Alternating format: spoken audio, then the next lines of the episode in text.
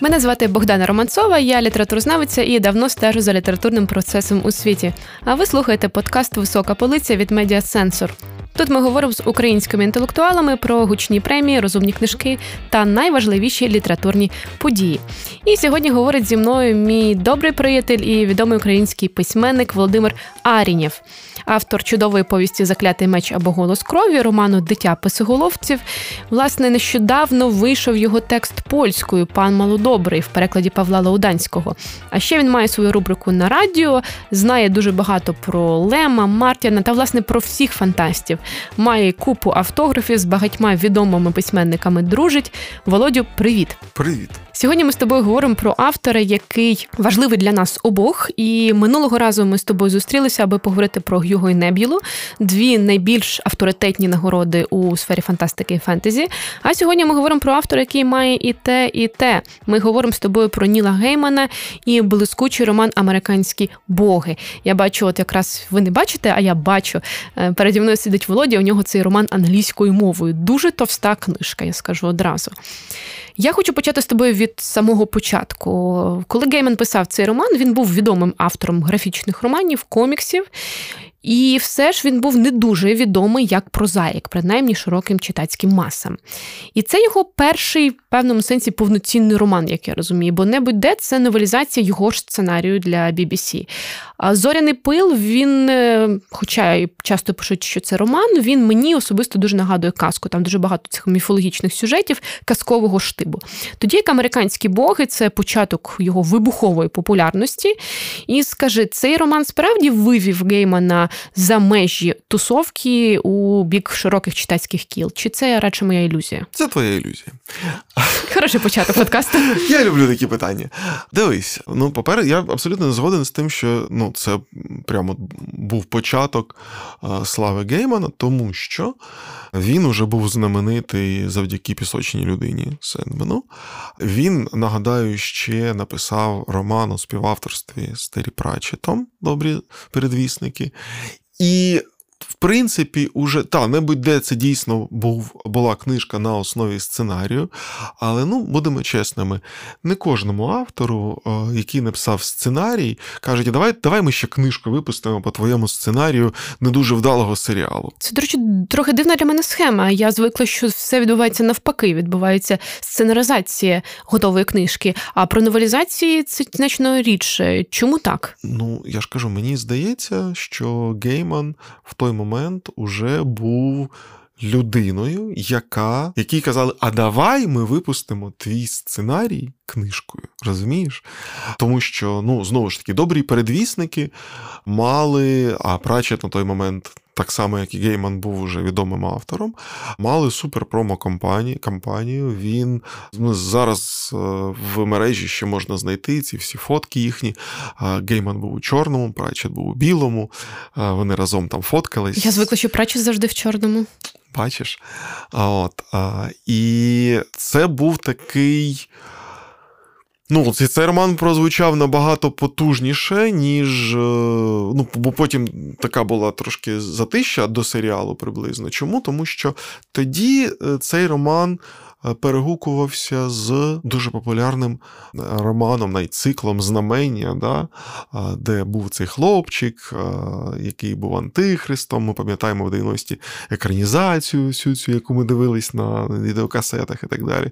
І я це... не дивилась, мені було страшно, я слухала. Ну, бачиш, а це все перегукувало. І друкували ж цей е, в переклад цей надрукували ще тоді в Радянському Союзі, здається, в журналі Смена, який тоді розійшовся, просто і передруковували його потім своїми окремими книжками і так далі. так далі.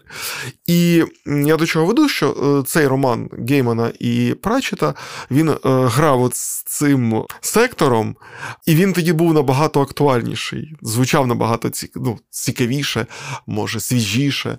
І далі це не будь-де. І знову ж таки, зорі не пил. Треба теж ну, як собі оцю шкалу тримати в голові, що у нас то він виданий просто як книжечка, без ілюстрацій, без нічого. Що там відбувається? Доволі відомий художник Чарльз Вес, який, ну він і зараз відомий, і тоді вже був, який робить разом з вступає з Гейменом в таку колаборацію теж. І вони роблять видання ілюстро, багато ілюстроване. Там в кількох випусках спершу, потім книжкою, де кольорові ілюстрації. І це такий нормальний за обсягом фентезійний роман, який грає з образом Фейріленду, тобто країні, країни, де живуть фейрі, цієї чарівної країни, але тим образом, який існував в вікторіанській літературі. Тільки хотіла сказати, що якась фея мелюзіна, знаєш, з'являється тут між нами. Фея мелюзіна це середньовіччя. Але вікторіанці її дуже любили, і потім на цій основі багато сюжетів, ну, зокрема, ну, теж, любовних з'являється. І це відсилка до Луда Туманного Хоуп Мірліз і так далі. і так далі. До Fairy Painting відомі, да, були історії? Fairy Painting е, вікторіанські, тобто картини, на яких зображували фейрі, бо не всі можуть знати англійську, або ще подумають щось не те.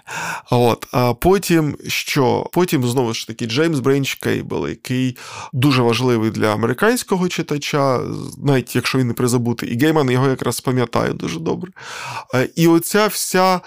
Історія побудована, в принципі, знову ж таки, на традиції. Гейман в цьому сенсі він е, дуже міжкультурний і дуже вкорінений в традицію, і з великою шанобою до традиції, в тому числі до імен напівзабутих. І Stardust, зоряний пил, він виник е, і був доволі популярним, і не зараз популярний. І тому американські боги, та, це був, мабуть, якийсь такий level up в тому сенсі, що це був уже роман такий, ну.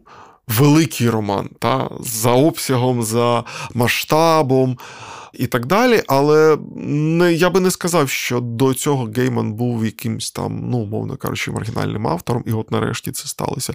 І повторюся, знову ж таки, Sandman дуже популярний цикл. Так, да, це правда.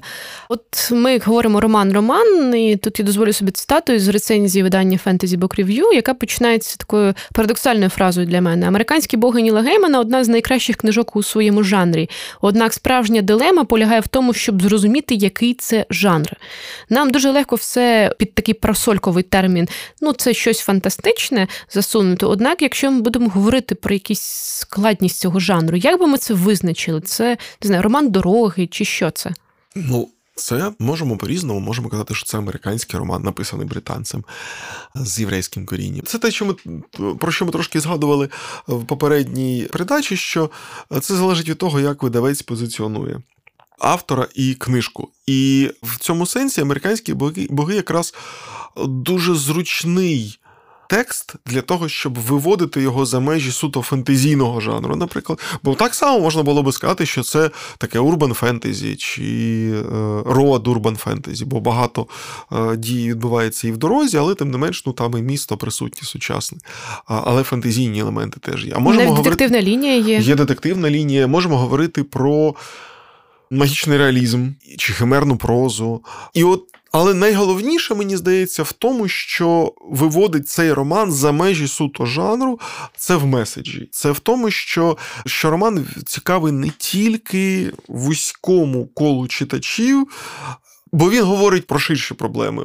Він зачіпає теми, які цікаві, ну, принаймні кожному американцю, а може і е, людям за межами Америки, яким чином працює наша уява, у що ми віримо, що як ця віра формує е, світ навколо нас, е, як традиції співіснують сучасністю. І це все настільки відгукується і до українського читача, що мені здається, абсолютно е, закономірним було би очікувати і популярність Геймана у нас за межами Бульбашки. І я знаю, що рано чи пізно цей, це питання постане. А коли з'являться українські боги, та умовно кажучи, це завжди у нас хочуть, знаєш, когось обов'язково українського, як хтось інший. Так, так. От така, от така є тенденція. Я згадала достатньо смішну історію, яку описує Девід Бернет в своїй статті The Guardian. Він е, оповідає, що коли з'явився роман, видавці е, зробили такий рекламний хід. Вони запропонували повернути гроші усім хто думає, що це гірше за Стівена Кінга. Е, ну, власне, Девід Берне трохи здувався такому рекламному ходу. Я теж такого ще ніколи не бачила. По-перше, такого прямого протиставлення. По-друге, дуже дивна кампанія. Однак, в принципі, кампанія навколо роману була тривала. І ще коли Ніл Гейман дописував його, вже з'явився сайт, де йшлося про те, як буде тривати процес редагування, видання. Тобто нас трохи впустили в видавничу кухню і показали, власне, як книжка з'являється на світ. Як ти думаєш, для чого це було зроблено? А до речі, от я скористаюся цим прикладом, як ще одним аргументом щодо того, що Гейман на той момент вже був відомим автором. Бо нікому не цікаво, як невідомий автор щось там редагує, дописує, коли це вийде. Ну тобто, як нікому. І звісно, що його друзям, там рідним, дружині, дружині чи чоловіку, яка чекає на гонорар. Та, що, ну, гонорар. Вона чекає, коли можна буде, коли він лампочку вкрутить, а не коли гонорар отримає. Бо, ну або чоловіку, зрештою, чому хай вкручують феї Stardust. Я до того, що е, уже була увага прикута. Чому це робилось? Тому що це був період, ну, книжка вийшла в 2001 році, здається, коли і автори, і видавці освоювали нове нове медіа, да, от інтернет е, з точки зору промоції.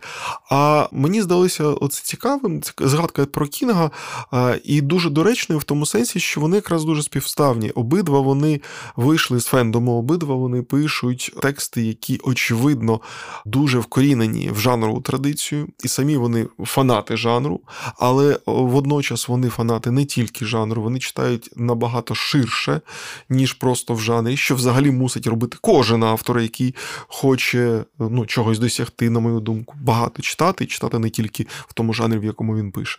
І при цьому вони Обидва захоплюють ширшу аудиторію. І Кінг, і Гейман. Більше того, у Геймана, який намагається писати, вдало намагається писати американський роман, погляд ззовні, ми бачимо просто такі відсилки до Кінга.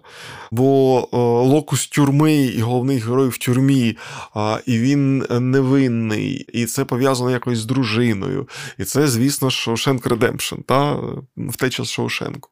А потім той момент, ну ми трошки поспойлеримо, та яким саме чином помирає його дружина, і це ну, такий самий ми маємо е, випадок, але е, та, теж роковий, але там дружина просто не помирає, наскільки я пам'ятаю. Це той, що худне. Дуже пікантний епізод, всім так. радимо прочитати. А, І зрештою, коли до головного героя вночі приходить мертва дружина і запах землі, і все інше, це кінець кладовища домашніх тварин.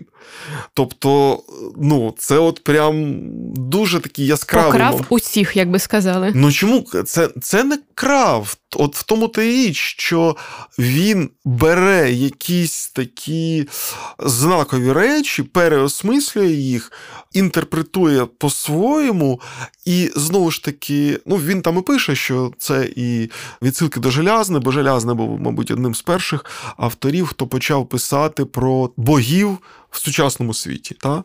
Звіть мене Конрад або цей безсмертний, перший великий твір желязний, якраз про о, такого Бога, який живе вже в майбутньому.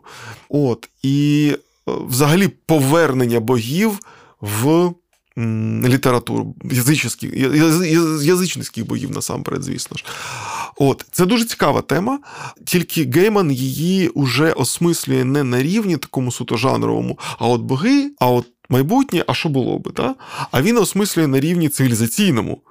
Америка, яка постає, люди, які приїздять, люди, люди, які привозять свої вірування, як це все між собою поєднується, як це все між собою співіснує.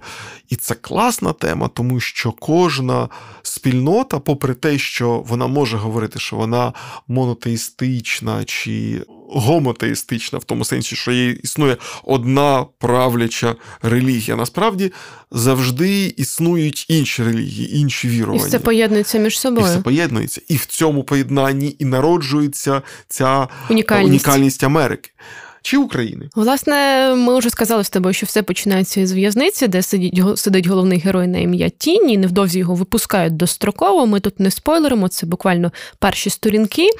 Е, він збирається поїхати назовні і ніколи більше не робити таких помилок, ніколи не вчинати злочинів, просто щасливо жити зі своєю дружиною, їсти піцу, ну вести нормальне життя. І коли він виходить, він каже, що власне Зовнішній світ він відрізняється від місця позбавлення волі. Наприклад, ти не можеш там завойовувати авторитет, просто б'ючи людей. Ну, як згодом покажуть наступні події, насправді можеш, але тоді він ще цього не знає. Як ти думаєш, от Роман Геймана він про багато маргінальних спільнот і їхнє місце в сучасній Америці, чи про що?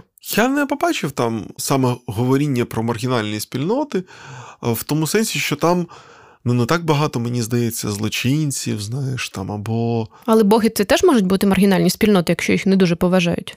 Але боги не є спільнотою. Боги кожен сам по собі і сам за себе. Вони об'єднуються ситуативно. І... Але це от найважливіше в тому, що цей роман не про богів. Якби це був роман про богів, це була би суто жанрова проза а він про щось більше. Ну, от Про що про що ми, власне, вже трошки говорили, та? що про о, цю мультикультурність, про о, те, з чого виростає власне самоідентичність Америки як Америки, і так далі. так далі. І в цьому сенсі він ну, взагалі, тому що о, про богів це тоді ми переходимо в розряд розряд таких, знаєш. Міфологія, так? No, no, no. Для найменших. D&D, D&D Games, коли ми сідаємо, там у кого які там хіти ага, у кого там захист від того. Анубіс е, б'є то, да, та містер Середа да. б'є всіх. А у нього такий артефакт, і це теж може бути, це класна гра, і так далі. і так далі. Але це нас заводить трошки в іншу кімнату. А тут ми говоримо про те, що це текст, який відгукується до ширшої аудиторії, яка в цей момент за богами, е, от цими втіленими богами, е, бачить якісь інші речі. І Гейман на цьому весь час грає, тому що от тобі ця контора з ритуальних послуг та, в маленькому містечку. І якісь закономірності, які він там дає, вони дуже живі, вони дуже відгукуються. Це, Бо це про людей насправді. Та? Коли він каже, що ніколи не питай, як здоров'я, тому що подумають, що ти типу, прицінюєшся вже як швидко ти вони стануть твоїми клієнтами. І це може сказати ну, будь-який працівник е, контори ритуальних послуг. Не лише Бог, так? Та, Або коли там інший пан каже, що я вважаю, що місто, в якому немає книгарні, воно ну, позбавлено душі, воно не до кінця місто. Це якесь таке селище там і так далі, але це не місто. І це ну, от такі от підмічене, під, під у, у нього дуже класне, класне око письменницьке, те, чого часом не вистачає мені в інших авторів, а він він бачить і він ці детальки щедро розсипає. І він таким чином оживлює цей текст. І звісно, що це текст не не про богів на такому на, на рівні меседжа. От е, коли у нас з'являється інший. Е, член цієї пари, містер Середа. Е, так, він теж Бог, і причому очевидно, який він Бог, там поруч ворони літають, ну, ви не помилитеся. Такі загадки вони достатньо прозорі були. Хто ця пара, якщо це не боги? Хто ця пара на рівні архетипів? Як ми могли б їх схарактеризувати, е, щоб не дуже спойлерити книжку? А ти знаєш, я не мислю архетипами. От чому штука. Ну це працедавець і це його робітник. Тобто він пропонує йому роботу тілоохоронця та. і пропонує якусь велику пригоду. Ну але при цьому це очевидно, що це трикстер, та як е, і має бути в випадку з Одіном частично, частково це трикстер. Образ Одіна тут не дуже місцями схожий на того Одіна, якого ми знаємо з, зі скандинавських вірувань. Але знову ж таки, це ж Одін змінений, привезений в Америку і видозмінений століттями. Тут мені здається цікавішим. Навіть, знаєш, така тема, чому от Гейман дуже багато відсилок дає. Деякі з них ми зчитуємо, деякі з них ми не зчитуємо. Він, е, що важливо, мені здається, і в чому він виграє, він не побудував інтригу на тому, на знаєш, у цьому вгадай, хто це. Бо можна було б це зробити. І автор менш досвідчений, він би, може, і зробив, пішов би таким хитрим шляхом, довго там би так натякав, так підморгував. Якби це писав Ден Браун, це точно було би загадкою. Я зараз думаю про авторів е, нам більш знайомих, але звісно, що нікого не буду називати. От. І чому це був би, можливо, програшний варіант? Тому що, по-перше, ти почуваєшся в цей момент коли ти, е, тобі не треба вгадувати. Ну, Це очевидно Одін. А і ти вгадав, що це Одін, ти молодець. Ти не вгадав, що Одін, е, що це Одін, ти трохи далі про це ну, про це прочитаєш. І тоді повернешся і скажеш: точно це було воно. Але це не становить найбільшої інтриги. І так само там далі пан Ібіс, пан Шакал, кішка і так далі. так далі, так далі. Щось вгадати простому читачеві складніше, тому що мед свіні, я я не пам'ятаю, як в українському перекладі. Свіні так і є. Та, так. Там же ж е, свібне е, відсилка до цього персонажу. І в цьому сенсі, ну, мені здається, що український переклад ну, йому варто було би, е, його варто було би додати до нього коментарі. Певні. Але ти йдеш по тексту, як по чомусь, в чому ти маєш плюс-мінус орієнтуватись. Вгадав, вгадала, окей, не вгадав, не вгадала, не почуваєшся. Винуватим. Дурним, тупим, тим, хто випав там з вагона потяга, який поїхав далі. Окей, тому що є загальна історія, є проблеми у головного героя, є оцей другий смисловий прошарок, з яким Гейман постійно працює, а це все додана вартість. І це класно зроблено. І це класний приклад того, як працювати. І це знову ж таки нам говорить ще про одну річ: середньостатистичний читач Геймана або достатньо освічений, або, прочитавши цю книжку, стає ну, трошки підвищує своє освічення. Це мої знаєш улюблені романи, ті, які тобі дають щось, але при цьому не повчають. Це дуже тонка тонке вміння. Ну, власне, так, е, тіні середа їдуть через Америку, такий знаєш, класичний американський род новел. Середа намагається згуртувати старих богів, які з'явились на цьому континенті з першопоселенцями, пізнішими емігрантами, і, згуртувати їх проти нових богів. Нові нові боги це медіа, інтернет, це засоби зв'язку, це е, транспорт. Ну, все те, чому, на думку Геймана, повклоняється сучасна людина. І те, що мені подобається, це те, як він грається зі стереотипами. Оцей лепрекон, який, по-перше, завишки 2 метри, що вже для лепрекона достатньо смішно. Його тінь в якийсь момент питає, чому ти не п'єш Гіннес? І він каже: стереотипи, вчися думати сам. В Ірландії набагато більше всього. І це, знаєш, для мене такий чудовий авторський коментар, який показує, як автор комбінує і створює свій текст. Тобто не намагайтеся слідувати якимсь простим правилам, не шукайте готових рецептів, намагайтеся самі їх створювати. І я хочу з тобою поговорити про культурні традиції, які стали основою цієї книжки, бо їх дуже багато. І багато які зчитуються. Ну, очевидно, що ірландці це велика частина діаспори американської, ми про це знаємо. Італійці, наприклад, теж. Багато які лишаються за кадром. Що тут змішує Гейман? Ну, Він намагається зробити, ну тобто як, у нього, наскільки я розумію, стояла перед ним мета е, показати Америку в усьому її е, різноманітті. І він взяв найбільш такі знакові. Частини культур, які створили Америку, частково в ній розчинилися, частково лишилися. Е, ми ж бачимо цих таких радянських іммігрантів, да, Чорнобог і Зоріці. Які їдять щось схоже на голубці там у себе. Да, на голубці, там ця, ця там що там, е, капуста, варена, запах цей. Щось підозріло схоже на борщ, але не те, щоб зовсім борщ. Ні, ну, Там, здається, там сказано, що це борщ в в оригіналі. Потім е, і і оцей е, прокурений, прокурене приміщення, цей столик з шахматною шаховою дошкою.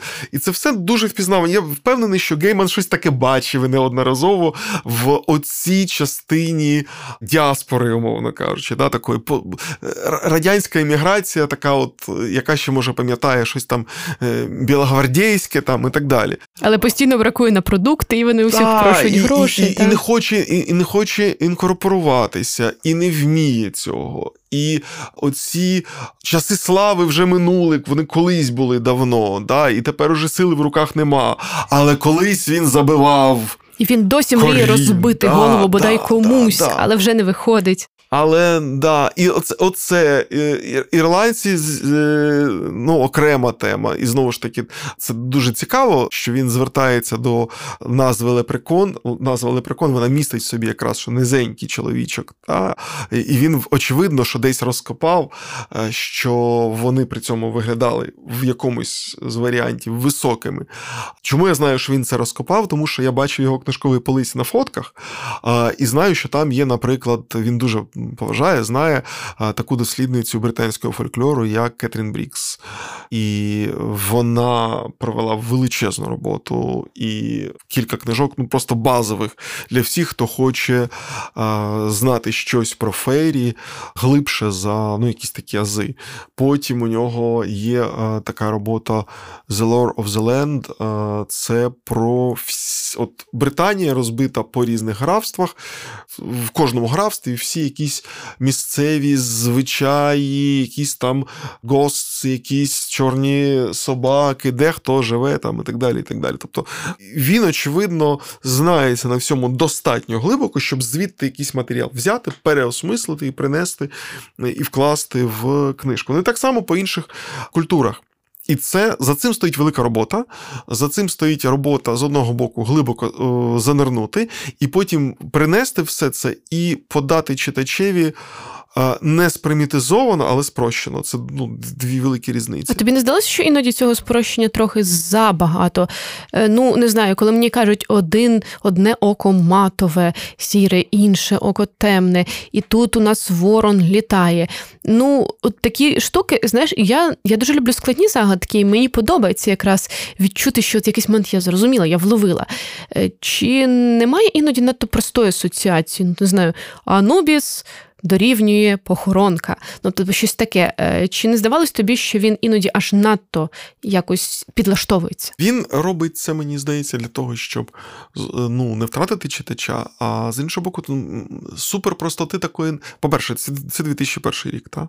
тобто те, що зараз ми можемо вже сприймати як щось, ну, типу, а занадто просто, тоді, можливо, це е, було трошки по-іншому. Рагнарьок ще не вийшов, то Рагнарьок. Але суть суть не в тому. Суть в тому, що ну, для мене що там за цим стоять глибші речі, неочевидніші. Ну, от як Медсвіні, та, цей. Або от е, вони там поговорили з Одіном, він його відправляє в цей Лейк Лейксайд чи Лейктаун. Лейктаун.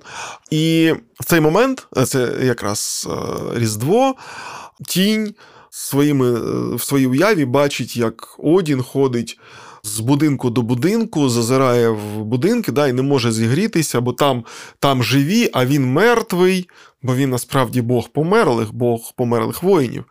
Потім оця згадка, там, наче між іншим, що вони, коли ну, от е, такий флешбек, коли він е, припливає власне, до Америки, да, умовно кажучи, коли вони там е, ці скандинави ховають ритуально одного з померлих, що його посадили на воїна, е, на на цього на е, коня з восьми ногами. Що четверо воїнів несуть і вісім ніг. Та, І це відсилка до Слейпніра, але хто захоче, той побачить. Тобто він робить базові якісь відсилки, він робить більш прозорими, але для тих, хто більше в таймі, там там є ще. Просто от... постмодернізму типово, такі. так? Чому я не бачу в цьому якогось постмодернізму? Ну, постмодернізм він підлаштовується під різні аудиторії одночасно грається з цим. Ну, може бути. Але це нормально теж е, не підлаштовуватися радше під різні аудиторії, а просто захоплювати різні аудиторії. От дивись, е, Гобіт, він же працює на різні, на різних рівнях. Він працює на дитячому рівні. Ти читаєш це як казку. Він працює Особливо на рівні перший, так. Е, глибшому, коли ти знаєш, що гра в казки це був такий ну, ритуальний, в принципі, така ритуальна штука, дуже розповсюджена там в, в скандинавських сюжетах давніх. Та, от, так, Дуель на казках, на, на, не на казках, на загадках, вибач, на загадках, коли Більбо грає з Горловом. І ти це сприймаєш ну, трошки глибше, все нормально. А потім є ще для професійних лінгвістів, які, в принципі, так, пропускають так. всі частини, крім тих, де промови і розвиток, і і історію. Да, Є ще Сельмариліон. Це так, для людей задротів в хорошому сенсі. Що мені здається, якщо говорити про атмосферу у Геймана, то він для мене дещо тут ностальгійний автор. Можливо, знов таки, тому що це поверніть мені мій 2001. Але тут дуже багато, знаєш, якихось таких ознак там пісні Боба Ділана, які лунають, або Velvet Underground, або Reader's Digest з'являється на сторінках. І це все створює таку собі атмосферу ностальгійну, і водночас там дуже багато про повторення, про репродукцію, про те, що культура проростає сама із попередніх якихось зразків. І в зв'язку з цим я з тобою хочу поговорити про медіа. В одному із епізодів персонаж, який особлює медіа, цей новий бог медіа, каже Тіні: мова це вірус, релігія операційна система, а молитви їбучий спам. Гейман і технології. Хочу тебе запитати про це. Чому знов таки про це запитую? Бо мені іноді здається, що автори фентезі вони якоюсь мірою технофоби. Наприклад, там у Толкіна буде таке конвейерне виробництво у поганих персонажів, а на боці добрих завжди природа. От як зрозуміти, де правда, там завжди на цьому боці природа. Е, Гейман він технофоб, чи він ностальгує, чи насправді ні? Якщо говорити про ностальгію, мені здається, що вона викликана радше нашою дистанцією, і тим, е, що ми знаходимось в тій ситуації, коли ми пережили ковід, е, коли ми е, в фазі вже гарячої війни. І ясно, що нам хотілося б, мабуть, повернутися в 2001 рік внутрішнє. Та? І книжка ця відсилає нас до тієї Америки, якої я не знаю, чи вона існувала чи ні, але вона принаймні існувала в книжках Кінга, в фільмах, які ми дивились тоді. Супермаркет, де тебе закрили, і там дуже страшно. Дивись, це ж ще не було 11 вересня. Це Америка до боротьби з тероризмом. Це Америка перебуває в ілюзії в полоні ілюзії про всесильність. Навіть не в тому сенсі, що там немає відчуття цієї всесильності, там є відчуття радше того, що ну от ми так живемо, от е, є якісь маленькі спільноти, є окей, є плюси, є мінуси, але немає цього там тіні, яка насувається, та загрозливої, при тому, що да, там, є просто тінь, так? Зима близько і все інше, да, є просто тінь. І війна близько, але війна богів, це ж е, ну, це фентезі, все. А не відчувалося загрози тут для тебе? Е, Насування чогось невідворотного. Знаєш, як коли читаю Дона Деліло, то в нього в кожному романі ну це безпечна достатня позиція відчувається, що скоро буде апокаліпсис. Ну тобто, якщо апокаліпсис відбувається, Деліло такий, ну я ж казав, якщо не відбувається, ніхто не згадує про це. Чи не було в тебе цього відчуття, що щось буде? Ну, щось має бути на рівні сюжетному, але ця книжка, яка не визиває тривоги. От е, я не знаю, там умовно кажучи, Лем дуже часто, коли він е, такий уже абсолютно безжалісний, і він нам показує, що всесвіту не те, що байдуже, всесвіт не, не має в собі навіть цих категорій, байдуже чи ні. Всесвіт існує, не враховуючи людину як таку. Та? У нього всесвіт це той простір, де не існує Бога, в принципі. Це як Кормак Макарті, тільки це на мінімалках. І це ясно, що це. Ну я не знаю, хто там з них на мінімалках. Ну, Кормак більш злий, мені здається. Тут є питання. Повір. Напишіть нам в коментарях, хто зліше, на вашу думку, Лем чи Макарті. Лем не злий. Лем в цьому сенсі він може бути роздратований, але він, ну як, от він як доктор, він тобі показує: ну, от дивіться, от у вас там те, те, те. Все погано. Да. До побачення. Це це не не те, що злий, добрий, ну от це, це діагноз просто. І в цьому сенсі його тексти такі, а у Геймана немає. Ну, мене не викликає цей текст відчуття якоїсь такої там тривоги. Навпаки, мені дуже комфортно, я в нього англійською так ух, провалився і з задоволенням собі читаю. Все. Кінг навіть інколи буває більш е, такий тривожний. Сказав, іноді буває кінг більш тривожний. Оцініть цю фразу. Ну, звісно, Слухачі. тому що у Кінга є дуже багато прекрасних романів, де ну не, не все так погано. Тебе як письменника не лякають тексти, де письменник їде з глузду? Ні. А чому вони мають мене лякати? Я сам можу такий текст написати. Я ж, ну, це Головне, щоб це не була автобіографія. Слухай, Дивись, от от що насправді важке читання суто психологічно, це Сильмеріліон, тому що це світ, в якому сили темряви вони набагато сильніші. І ельфи, які б'ються в Белеріанді з е, силами Моргота, вони очевидно в слабшій позиції. І вони б'ються, знаючи, що вони швидше за все програють. Це така, ну да, метафора ентропії, якщо хочеш. І оце, коли ти це читаєш, але ти бачиш силу духа і силу цього перемоги, попри все. Це водночас книжка, яка дуже сильно надихає. Але там, ну, там важко. А тут, ну, і кінг в цьому сенсі він дуже затишний. Я інколи його беру читати, коли мені десь там може. Треба заснути, так? Біллі Саммерс висмикнув мене. Ні, я, ну, навпаки, це проблемно. Проблемна книжка. Ти не можеш заснути, поки ти читаєш кінга ще сторіночку, ще дві. Ще розділ. Щойно ви почули письменника, який читає Стівена Кінга, щоб трохи заспокоїтися. Так, Білі Саммерс мене висмикнув в, в навесні минулого року з стану постійного читання новин і ну, якогось там листування. Там ясно, що ну. Того, що всі ми робили тоді. В момент, от він дав мені книжку Кінг, яку я читав, забувши на якийсь час про новини наприклад. Повернімося з тобою до американських богів. В цьому романі часто повторюється в різних варіаціях фраза Америка не приймає богів. Як ти її розумієш? Ну, залежить від ситуації, як кажуть перекладачі, дайте мені контекст. Тобто Америка трансформує богів, Америка їх перетравлює, можливо. Але тут тут так само, мені здається, ну і вона створює нових боїв, звісно ж, тому що Волт Дісней, новий американський бог, мабуть, та Марвели, от вони створили теж богів. Ну і так далі, і так далі. Там можна можна грати на цьому. А на ти віриш в ці образи нових богів, які пропонує Гейман, в яких вірять зараз? Ну, це ж образи як? Е, якщо за цим питанням стоїть, чи вірю я, що десь існує дійсно Бог медіа, от прям втілений, то очевидно, що ні.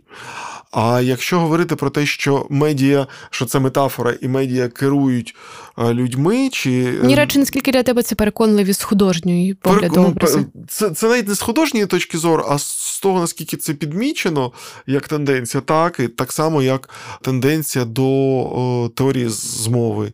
Бо ці ж от люди, агенти, ці та там вода, ліс і так далі. В чорному, ну це ж про теорію змови. І звісно, що це існує, і цей Бог і в нас присутній. Чого ж? Тут багато дуже взагалі про віру. і Тут я зачитаю ще одну цитату. До речі, перекладачі Галина Герасим і Олесь Петік. Дякую їм, що це можна читати українською. Одна із героїнь твору Сем в розмові з тінню вона кидає репліку, власне, про віру. Я можу повірити в правдиві речі, і в неправдиві речі, і в речі, про які ніхто не знає, правдиві вони чи ні. Я можу повірити в Санта Клауса, в Великоднього кролика, і в Бітлів, в Мерліна Монро, і в Мерлін Монро, і в Елвіса, і в містера Еда. Чуєш, та я вірю, що люди здатні на вдосконалення, що знання нескінченне, що світом керують таємні банківські картелі, що нас регулярно навідують прибульці з космосу. Я вірю, що життя це гра, що життя це злий жарт, що життя це те, що трапляється з тобою, поки ти живий. Тому чого б не розслабитись і не отримувати від всього цього насолоду. Насправді я випустила там десь дві сторінки посередні цієї цитати, у що ще вірить героїня. Для мене це такий собі знаєш, монолог, який показує, власне, про що цей текст. Він для мене про віру. І як ти думаєш, е, це про що? Це про вибір, це про те, що кожен сам формує, можливо, свою систему вірувань, чи навпаки, що ми дуже підвладні впливом. Ну, а чому ми маємо вибирати щось одне? Це може бути і про те, ну це і про те, і про те. І це, власне, дос... ну, розумієш, коли автор досліджує щось, особливо якщо він має талант і має обсяг достатній для цього, то він з усіх боків це цю проблему розкручує. Власне, от про це ж цитата, що є речі, які ми знаємо. Чи думаємо, що знаємо. А є речі, в які ми можемо повірити чи не повірити. І в той момент, коли ми віримо, ми теж робимо якийсь вибір до певної міри, правда ж? Тобто чи вірити мені в Санта Клауса, чи ні, чи вірити мені е, в те, що е, існує життя після життя, чи ні. Тому що я не знаю відповіді. І... Pаскаль каже, що краще вірити. Ну от. Але це для нього краще. А для Лема було краще не вірити, наприклад. А для когось іще буде в один момент життя краще так, в інший так. І Тут уже кожен сам для себе вирішує, мені здається. Говорячи з тобою про Геймана, ми вже згадували, що він насправді британський письменник польсько-єврейського походження. І це така дуже синкретична ідентичність. Його погляд на Америку це насправді погляд іншого, не людини, яка зростала в американській культурі, оточена всіма цими реаліями, які він тепер описує. Що йому дає оцей погляд? Адже роман направду великою мірою американський. Навіть от сам образ роману дороги у нього дуже американського типу. Але що це за погляд? І образ дороги, і образ цих маленьких містечок, і образ тюрми, знову ж таки, та, це. Мені здається, що е, це дуже успішна позиція, бо він не просто це не просто погляд зовні, це все таки про погляд людини, яка дуже довго співіснувала з американською культурою, яка дуже довго співпрацювала з так чи інакше з американськими е, ну, там, не знаю, знайомими. Та, на професійному рівні, я думаю, що і на особистому, звісно ж.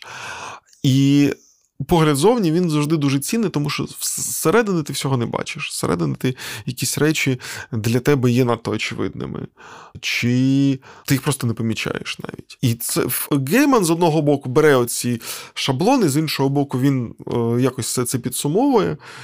І виходить, ну і вийшло, власне, виходить, вийшло, як на мене, дуже вдале поєднання. Бо, мабуть, знову ж таки, чому чому американські боги постали? Може, тому що він сам для себе шукав якісь питання, в тому числі по своїй ідентичності, в тому числі про те, хто він такий в момент, коли він переїхав до Америки, залишився в Америці багато в чому долучився до створення сучасної міфології, тому що Сендмен не вигаданий все-таки самим Гейманом, він існував як персонаж в цьому коміксовому універсі всесвіті, але е, Гейман його практично е, перезапустив і створив культового персонажа. І це відчуття, коли ти розумієш, що ти створив щось, до чого апелюють інші люди, що стало е, для них важливою частиною їхнього емоційного читацького життя. Ну, це це теж треба якось переосмислити для себе і з цим ну, навчитися жити. Знаєш, я тут скажу, що мені здається, часом сучасна література, є не лише про фантастику і фентезі, а загалом про сучасні успішні романи, вони часто написані або людьми з якоїсь кроскультурної позиції, або людьми-емігрантами, як правило, там не першого, а десь другого покоління, тобто людьми, які встигли трохи інтегруватися в середовище, або принаймні не відчували його як геть чуже, і водночас вони мали дуже свою потужну ідентичність. І коли ми говоримо про якихось топових письменників, от не знаю, сьогодні зранку прочитувала біографію Ружді і це ну очевидний погляд іншого, або якщо там не знаю, Орандаті Рой, це погляд іншого, або Кадзуї Шігура Нобіляти, це все одно погляд якоюсь мірою людини між двох культур. І можливо, це власне новий рецепт літератури дивитися поглядом людини на межі. Ну, по-перше, я не думаю, що він новий, тому що Міцкевич, наприклад. Кіплінг. Кіплінг. Але у нього такий погляд, знаєш, чужого, який прийшов такий, зараз наведу вам порядок тут. Тому тут я прям прям сильно не певен. Плюс, ну от ми говоримо про кроскультурність. Кроскультурність зараз, мені здається, набагато більш притаманна, в принципі, більшості з нас. Просто в силу того, що ми дуже сильно вкорінені і споживаємо англоамериканський продукт. Ми мало знаємо окей, там китайський, японський, індійський. І на, мені навіть шкода, тому що, ну, якщо ми зараз говоримо ясно, що не про масові жанри, а от про базові якісь там речі, про епос і так далі, що все це десь залишається поза.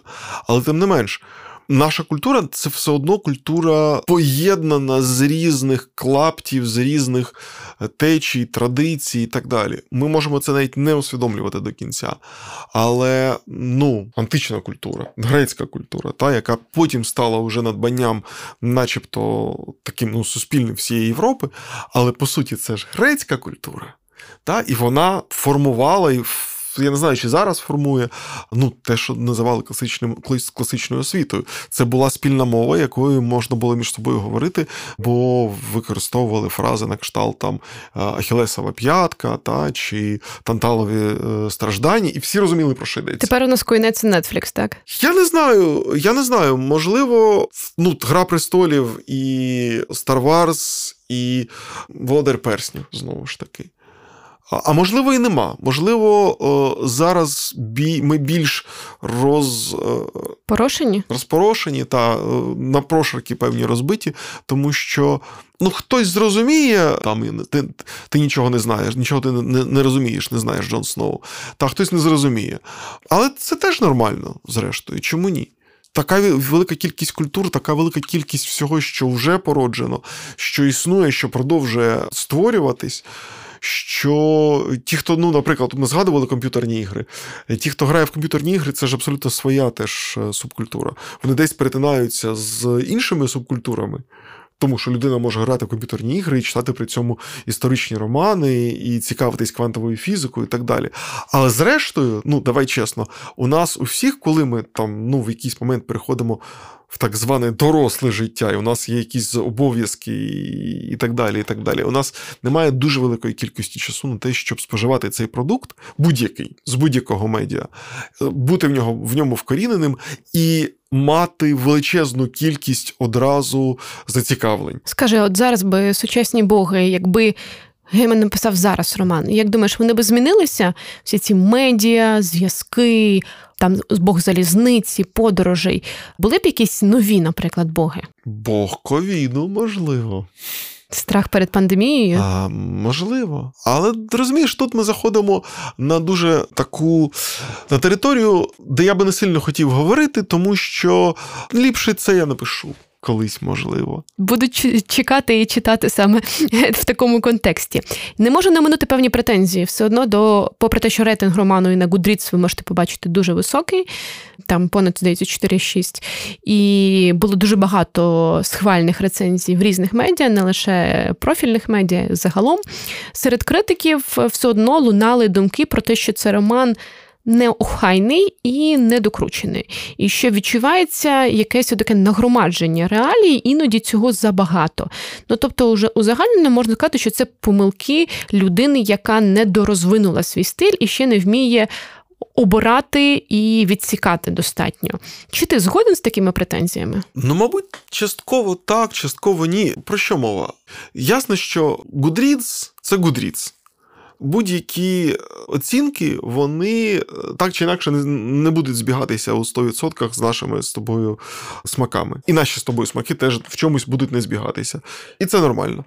Те, що це роман людини недосвідченої, ну ми про це говорили. Я з цим не погоджуюсь, тому що знову ж таки ми маємо, наприклад, перед собою зоряний пил, який зроблений охайно, який зроблений, зроблений ну, на меншому обсязі але там інші творчі задачі стояли, і відповідно ну, вони вимагали меншого обсягу. Американські боги. Ну, це замах на масштаб, це замах на панорамну е, картину. А і... на свою міфологію це замах? Е, на свою міфологію, ну, мабуть, частково, хоча він е, сам зізнається, що ну, знову ж таки посилається на желязне, посилається на інших авторів, де так чи інакше якісь елементи того, що він навіть не міфологію, а закономірності, як світ побудований, е, того, що він використав, ну, були були в інших так само. Але він все це зміг поєднати і використати для розкриття цієї теми, да, от цієї мультикультурності, е, природа віри, природа наших ставлень, наших стосунків з реальністю. Далі вже можна чіплятися, знову ж таки, питати, про яку версію ми говоримо, тому що є щонайменше дві версії цього роману: скорочена, ну, перша, яка вийшла, і розширена, яка вийшла, здається, до десятиріччя. Оця, от, яка яка у мене там якраз в передмові пише про те, що це вже розширена версія що було до цього ще там кілька проміжних. З неї видно, що це розширена версія. І він скажу. там якось це все потім узгоджував, дивився, що вставити, що не вставити. І потім, е, з того, що я читав, що най така уже охайніша і бездоганніша це версія, яка вийшла у видавництві Фоліо, але не в українському видавництві Фоліо, дорогі друзі, а в закордонному видавництві. Здається, все-таки британському. От, ілюстроване, там уже все вичищено, відшліфовано і так далі. Тому до якої з версій критики мають ці претензії? До першої чи до другої? Скільки знаєш? я зрозуміла до першої, бо це були рецензії, власне, які з'явилися ну, в одразу виданнях десь. одразу. Да. Тому може, може, в другій він доробив. Може, е, оскільки я вже другу читаю. Ти зараз. ще не знаєш, як він ставиться до критики? Болісно, не болісно, спокійно? Бо він здається мені дуже адекватною і дуже приємною спілкування людиною. Я дивилася серію його лекцій про писання, і він там був ну дуже open-minded. Е, думаєш, йому боляче він сприймати такі рецензії? Чи він все, все ж зважає на критику і якось поліпшується? Ні, ну боляче і е, все ж зважає, це ж не протиставні речі. Це... Боляче і зважає, так? Так, це боляче, тому і зважає, що боляче. Мені здається, що кожна людина, коли її критикують або коли критикують її книжку, ну це якось приймає до серця. Треба бути уже зовсім, я не знаю, ким мертвим автором, щоб не зневажати, абсолютно зневажати будь-яку критику. І казати, Треба бути тінню автора. От, автор має вмерти для того, щоб це нормально сприймати. Але ну, дійсно він мені здається дуже дуже адекватним е, і автором, і людиною. І, ну, звісно, у кожного є е, вдалі і невдалі тексти, у кожного є вдалі і невдалі художні рішення. В житті так само це буває. Але ми ж, зрештою, ну, як оцінюємо за вдалими.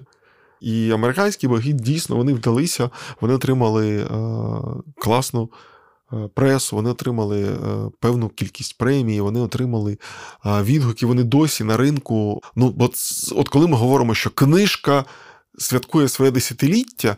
Ми ж не святкуємо е, десятиліття там чи п'ятдесятиліття книжки, яка нікому не відома, яка ви теж вийшла 50 років тому. Чергового ну, роману якої-небудь Картлен, нікому, да? нікому, ну. Ну ж, ну було і було. Ну що ж, не, забудемо це, щоб не, не позорить автора. Да? І коли ми говоримо, що книжка 10 років на ринку, 20 років на ринку, і вона перевидається, і до 20-річчя там виходить якесь ошатне видання з новими ілюстраціями, з передмовою там умовного Стівена Кінга. Ну це означає, що книжка всі ці 20 років присутня на ринку. Вона працює на автора, вона працює на ім'я автора, але найголовніше, вона ж не просто на ринку лежить, її читають, її активно читають, до неї звертаються. Вона робить щось добре. Е, терапевтичне для людей. І от останнє, про що я хочу тебе запитати, є друге видання розширене, є колекційні видання. Як ти думаєш, чи варто було б дописати продовження? Бо так, є там сини Ананці, є король гірської долини. Є ще якесь оповідання? Є чорний пес да, зі збірки обережно тригери. Здається, навіть українською ця збірка є. є. Власне, але немає ну, американських богів 2. І я дуже знов таки багато читала відгуків і прохань Гейман напишиш іще, бо світ дуже багатий, і на думку багатьох фанатів він недостатньо ще розкритий. Тобто з цього можна робити і трилогію, і більше. Як думаєш, це варто робити? І взагалі Гейман би міг це зробити? Чи він все уже сказав? Хто ж його знає, це ж гейман. А Чи варто це робити? Для мене завжди залежить від того, чи є меседж, чи є ідея, яку автор для себе знайшов для продовження. Якщо він знайшов і знає, що а, я ще про це хочу поговорити, і для цього мені потрібен саме цей світ. Чи мені простіше в ньому писати, чи е, саме він най, найліпше надається для цього. Тоді класно. Чи е, здатен чи ні, конкретний автор це зробити, ми ж дізнаємось тільки тоді, коли він почне писати. На жаль, останнім часом е, він переключився. Ну, на жаль, для мене, як для читача, переключився більше там на сценаристику, на інші речі. Але ну ясно, що всі всі чекаємо. Він колись обіцяв і продовження небудь де про цих сестер Серпентайн, та і казав, що буде це книжка якраз про біженців. Хочеться, звісно, що він написав нову книжку, тому що серіали це інше медіа, там авторський голос, можливо, не так чути. От. Чи є що сказати? Ну, оскільки за 20 років ситуація змінилася, очевидно, що є нові вірування, якісь не в сенсі от релігія, релігія, а нові оці віяння того, в що люди готові повірити. Але подивись, він дуже часто пише про цей непомітний світ поруч із нами, або десь під землею в каналізації, або поруч із нами десь боги. Тобто, це така от радість того, що поруч із нами є щось чарівне. Ну радість від того, що щось в каналізації є. Я не знаю, чи це прям радість. Але мені е, було дуже цікаво дізнатися, та. що там насправді цілий світ. Ну, не будь-де, це взагалі книжка, яка мені здається абсолютно по-іншому читається, коли ти вже був у Лондоні, хоча б один раз. Бо тоді у тебе все це накладається на конкретні реалії. Ти розумієш, якщо ти знаєш ще англійською, розумієш, що ця вся гра з топонімами, яка неможлива, її неможливо просто перекласти реально. От, І ти тоді кайфуєш, тому що що багато хто говорить, що не буде, ну наче не такий яскравий роман, що там, от, наче нема за що зачепитись, а насправді там всі ці тригери розставлені. Просто коли у тебе є що підвантажити, умовно кажучи, з твого досвіду, та, конкретних вулиць, там підземки і так далі, тоді пф, ця картинка з'являється, це супер круто. От, повертаючись до американських богів, ну в нього є, він багато разів казав, що у нього є плани, що там між чорним собакою і другим томом має бути ще одна якась пригода. Здається, якраз в Британії. Подивимось, тому що буває так, що автор планує і дуже довго щось продумає, продумає, потім пише нарешті. І класно це буває. Або, або довго обіцяє і не пише. Привіт, Мартін. Пише, та й не тільки Мартін, що вже. І Ну, всі ми люди, бо знову ж таки, якщо вже згадаємо там і Мартіна, та й Геймана, зрештою, Мартін просто яскравіший приклад. Ну, це вже люди доволі старі. Ну як, особливо Мартін, 70 з копійками. І це означає, що що ну, він зранку прокидається, напевно, якась кількість пігулок, якась кількість всього іншого. Да? Ну, Це абсолютно інша просто фізіологія. Ну, людина так влаштована. І складніше сісти і писати. Плюс оцей весь зовнішній пул е, активності, які потрібні, тому що ну, я маю на увазі там пов'язані з продюсингом і так далі. і так далі.